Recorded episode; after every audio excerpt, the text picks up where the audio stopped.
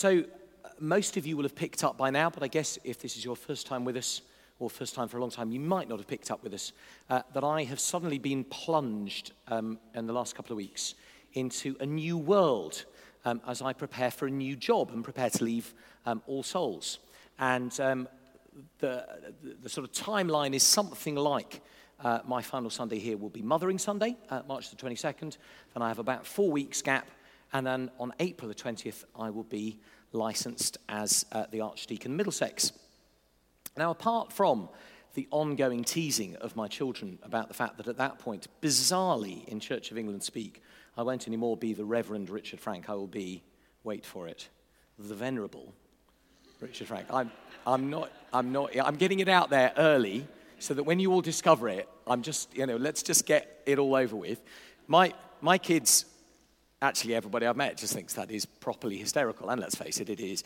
Um, but alongside all of the, the, silliness of that and the fact that at some point I'm going to be wearing some seriously blingy robes in St. Paul's Cathedral, um, which again, you can all have a good laugh at, um, is this sort of gradually dawning realization I suspect happens at every point in life where something new is happening, whether uh, uh, you have your first child, or you go into a brand new job, or you move house to a new area that sense of, I thought I had a sort of idea what this looked like, but now it's beginning to unfold. So on Thursday afternoon, I spent some time with the uh, sadly also retiring uh, um, PA to the previous uh, um, Archdeacon, and I sat in his old office, and together we went through the diary for the next six months um, once I start. Um, and it was okay. I mean, she's been very good and kept stuff out of the diary. But there were a lot of TLAs, as my brother would put it, lots of three letter abbreviations.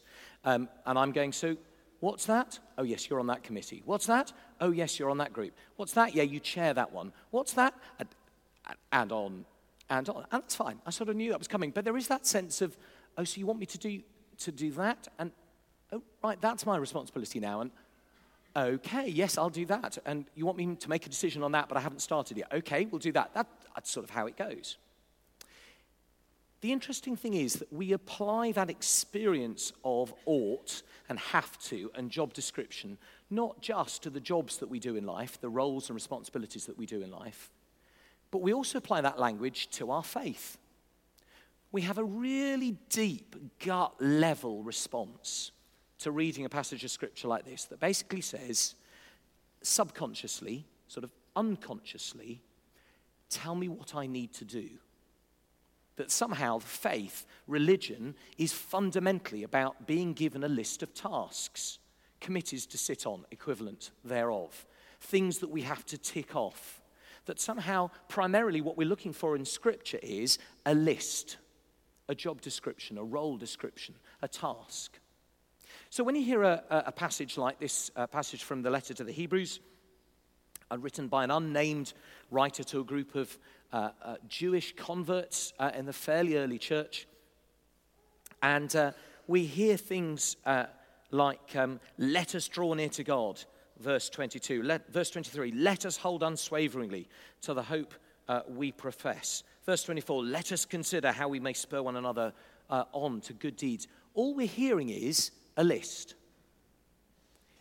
And the real problem with these lists in religious terms is none of us are up to the task. I mean, I, I, might be feeling my knees slightly buckling as I begin to look at what I've taken on in April. But it'll be all right. I'll learn the job. We'll get there. And, you know, uh, I, you know I'm not operate, not doing heart, open heart surgery. I'm not going to kill anybody. I, I, it'll be okay. I'll make some mistakes and we'll get there. But when it comes to faith, when somebody says to us, let us draw near to God with a sincere heart in full assurance of faith. If you and I look at, look at ourselves in the mirror, we're going to go, Actually, my heart is occasionally sincere. It's also pretty often hypocritical or bitter or unforgiving. Unswerving faith. Not sure my faith is always unswerving. It seems to be doing quite a lot of chicanery at times. It's quite a lot of times it certainly doesn't feel fully assured. So, how am I to deal with this? And so, we just simply feel failures. And actually, almost worse than that, on a Sunday, we can sort of take a deep breath and, uh, depending on how you worship, either sort of close our eyes or put our arms up or sing loudly or read the scriptures or pray. And then we hit Monday morning, and the only way of dealing with the fact that we feel pretty rotten about religion is to just not do religion. And so we live our Monday through Saturday lives in a sort of effective atheism, as if, well, I can't achieve everything God needs me to do. I'm just going to get through life. It's hard enough anyway, isn't it? You know, if you know, uh, parenting is hard enough, work is hard enough, um, uh, friendships are hard enough, being a good neighbor is hard enough, without having to add into it all the demands of being a good prayer, reading my Bible every day. Yeah? The whole point of Scripture is that that's completely wrong. That that's not what the Christian faith is about. That unique amongst all religions and worldviews, the Christian faith does not start with a list of things that you and I have to achieve a job description, a task list, a role description, if you like. It begins instead with what God has already done. And then says, given what He's already done, then how might you respond? Given what God's already done, how might you respond? And what the beautiful thing about this little passage is that what the writer of the Hebrews does is he looks back at what God has already done in Jesus, he looks forward at what God will do in Jesus, and he sets our lives in the middle.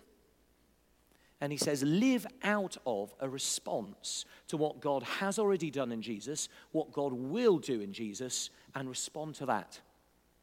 He doesn't say, depending on how you live your life, God will respond. And it, it, doesn't seem to matter how many times we remind one another of that, we still get it wrong. We still think it's about what we've done. Listen to what he, he says Therefore, brothers and sisters, since we have confidence to enter the most holy place by the blood of Jesus, by a new and living way opened for us through the curtain, that is his body, and since we have a great high priest over the house of God, let us draw near to God with a sincere heart.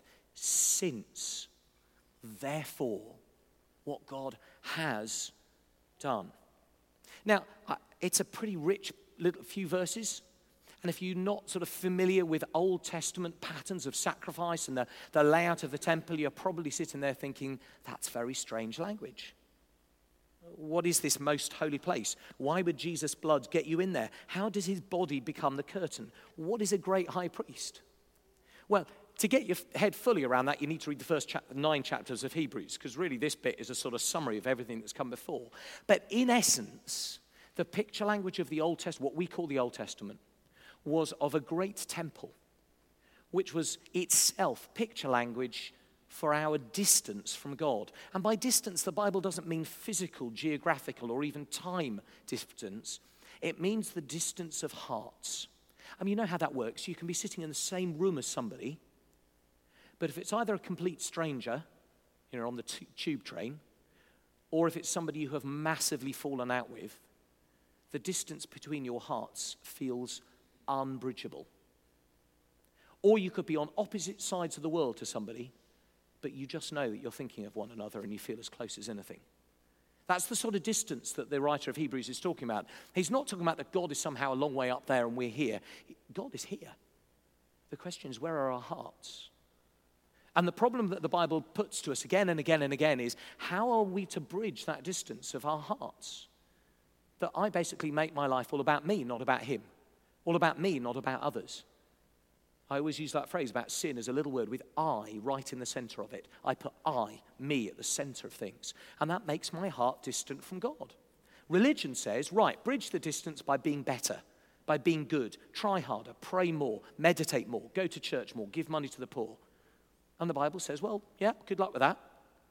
But you know, your heart is still going to be selfish. Your heart is still going to be your heart.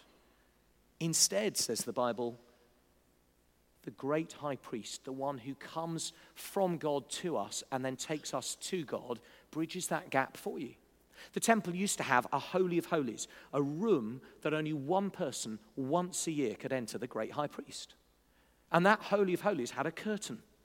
And you could only enter that curtain once you'd made a sacrifice of blood. And that sacrifice of blood was from a, a lamb or a kid that was sacrificed. This is three and a half thousand years ago. And that blood, which represented life rather than death, was just to show that our sin costs, that there's a cost to bridging the gap. And that great high priest would go, taking the blood through the curtain into the Holy of Holies.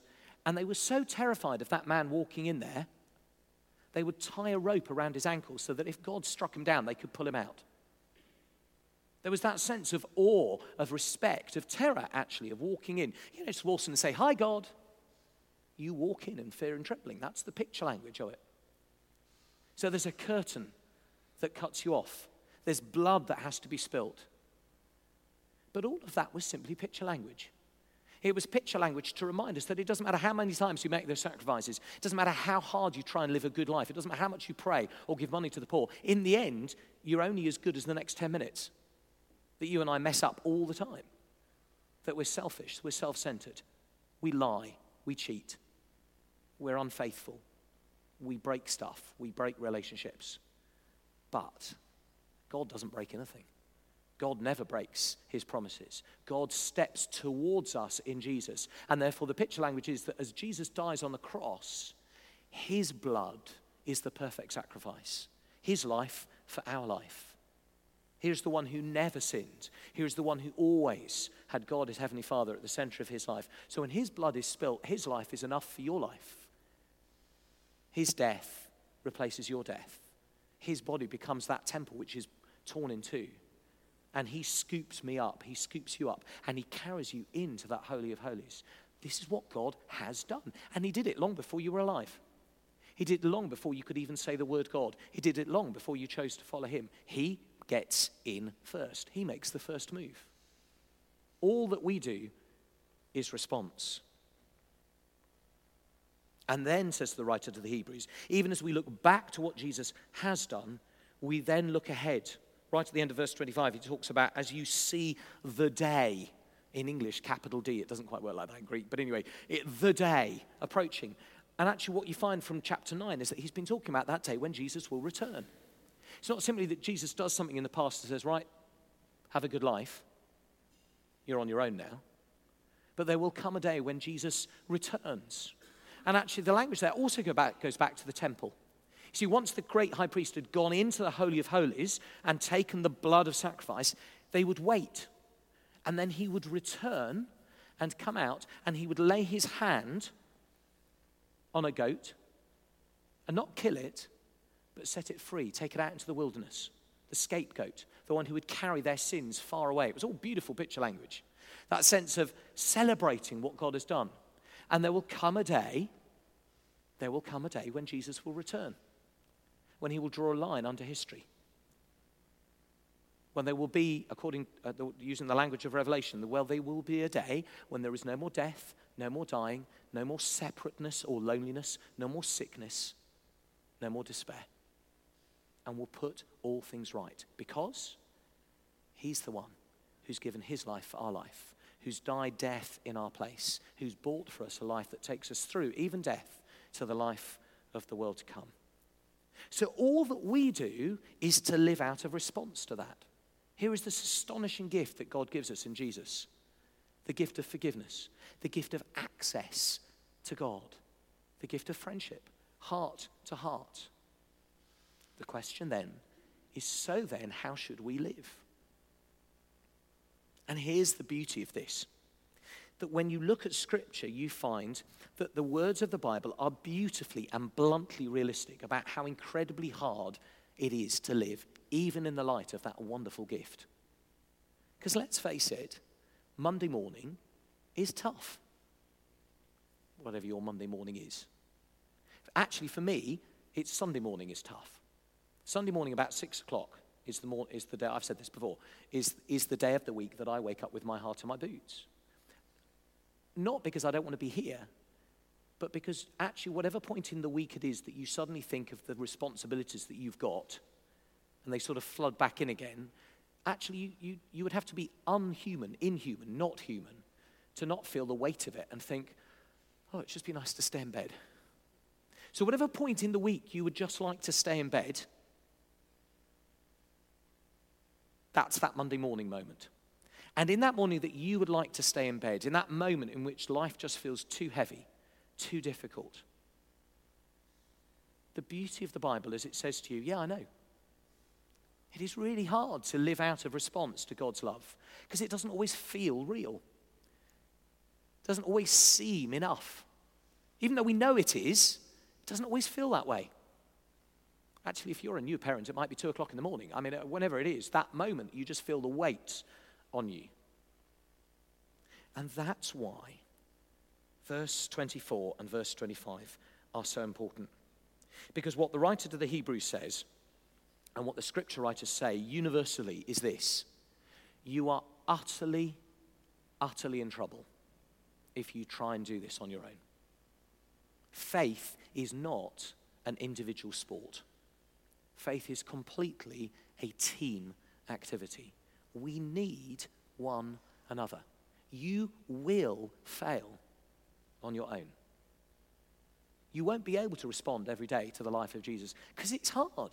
Because we live in a world that doesn't recognize the kingship of Jesus. Because there is, a, at times, that sort of corrosion of faith that comes through living life around and amongst those who wouldn't look at our, um, at our center of gravity on Jesus and go, that's a great thing. They'd go, well, no, no, no, no. Life's about ambition, or life's about money, or life's about status, or even life's about some good things like family or friendship or doing good. And however good all of those things are, we want to say, yes, yes, yes. But the center of my life, I want to be about the one who's lived and died for me and who one, will one day return for me. It's hard to live that way. And so, what the writer of the Hebrews says is, we need one another. Verse 23 Let us hold unsavory, uns- unswervingly to the hope we profess, for he who promised is faithful, and let us consider how we may spur one another on towards love and good deeds. And let us not give up meeting together, but let us encourage one another. It's all very well praying. It's all very well coming to church and, and worshiping on our own. It's all very well trying to read the Bible on the tube or whatever it is. But the Christian faith is also about one anothering. What is the one anothering going on in your faith? Who are you praying with, as we were thinking about last week? Who are you praying for? Whom do you encourage to live a good life for Jesus? Who encourages you? Who do you talk about faith with? I mean, actually, when was the last time you talked about your faith, even with another Christian? Let alone the scary business of talking to somebody who might reject it. The Bible says we cannot, we must not try and live this Christian faith as individuals, as, as if this is a solo sport.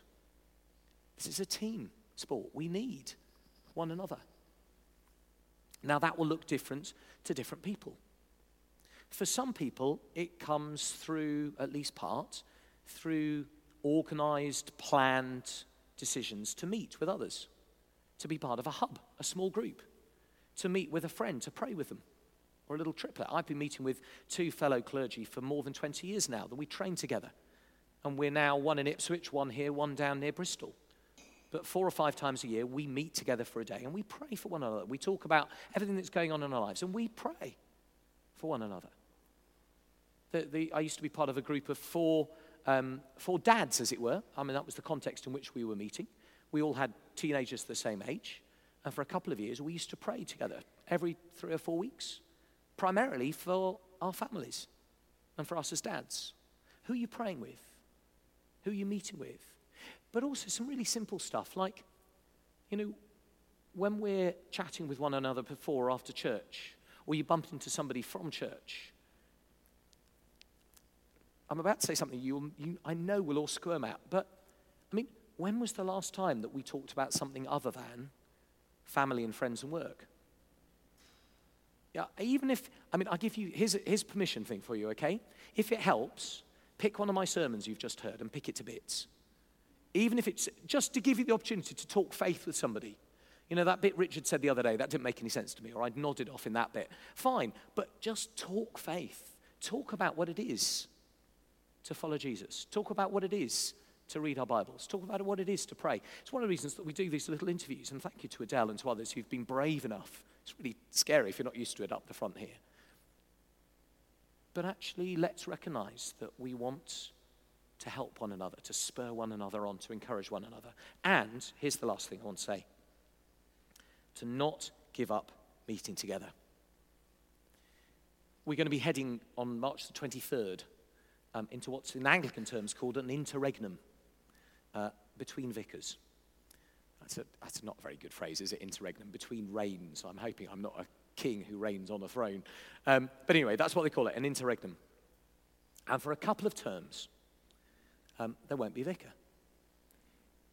And if you're, I hope, thinking to yourself, what part can I play in the life of all souls? How do I make sure that my community, my church, is healthy and, and grows and develops through that time?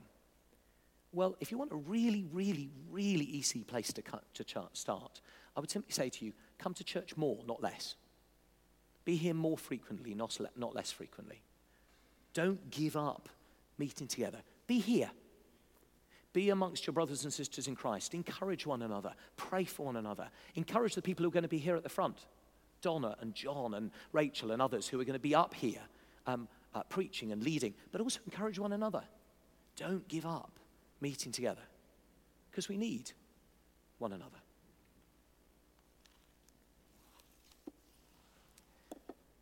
There's a lie. And the lie is that fundamentally, to be a Christian, to follow Jesus, is to fulfill a job description, to measure up to a task list, to fit a role. And some of us are better Christians than others, some of us do better than others. Simply a lie. That's religion. That's not the Christian faith.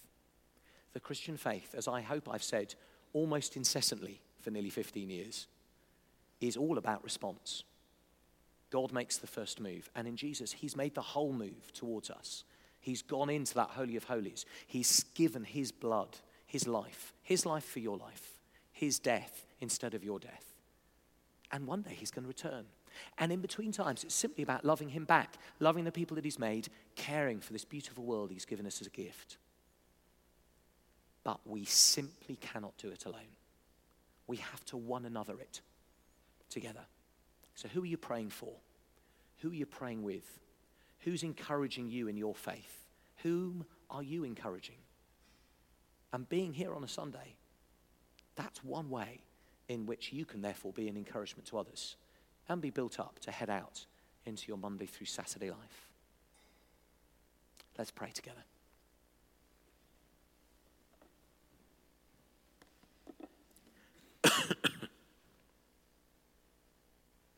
Jesus, thank you for your goodness to us. Thank you for your gift in your life and death and resurrection, of forgiveness, of access to God, of heart to heart contact with you. Help us, not just in our Sundays, but our Monday through Saturday lives, to tell out your love in us in the way that we live in who we are. And that as people see us, they would see glimpses of you because you're at work in us. Bless us, we pray. Help us to be a blessing to one another and help us together to be a blessing to our world. In Jesus' name. Amen.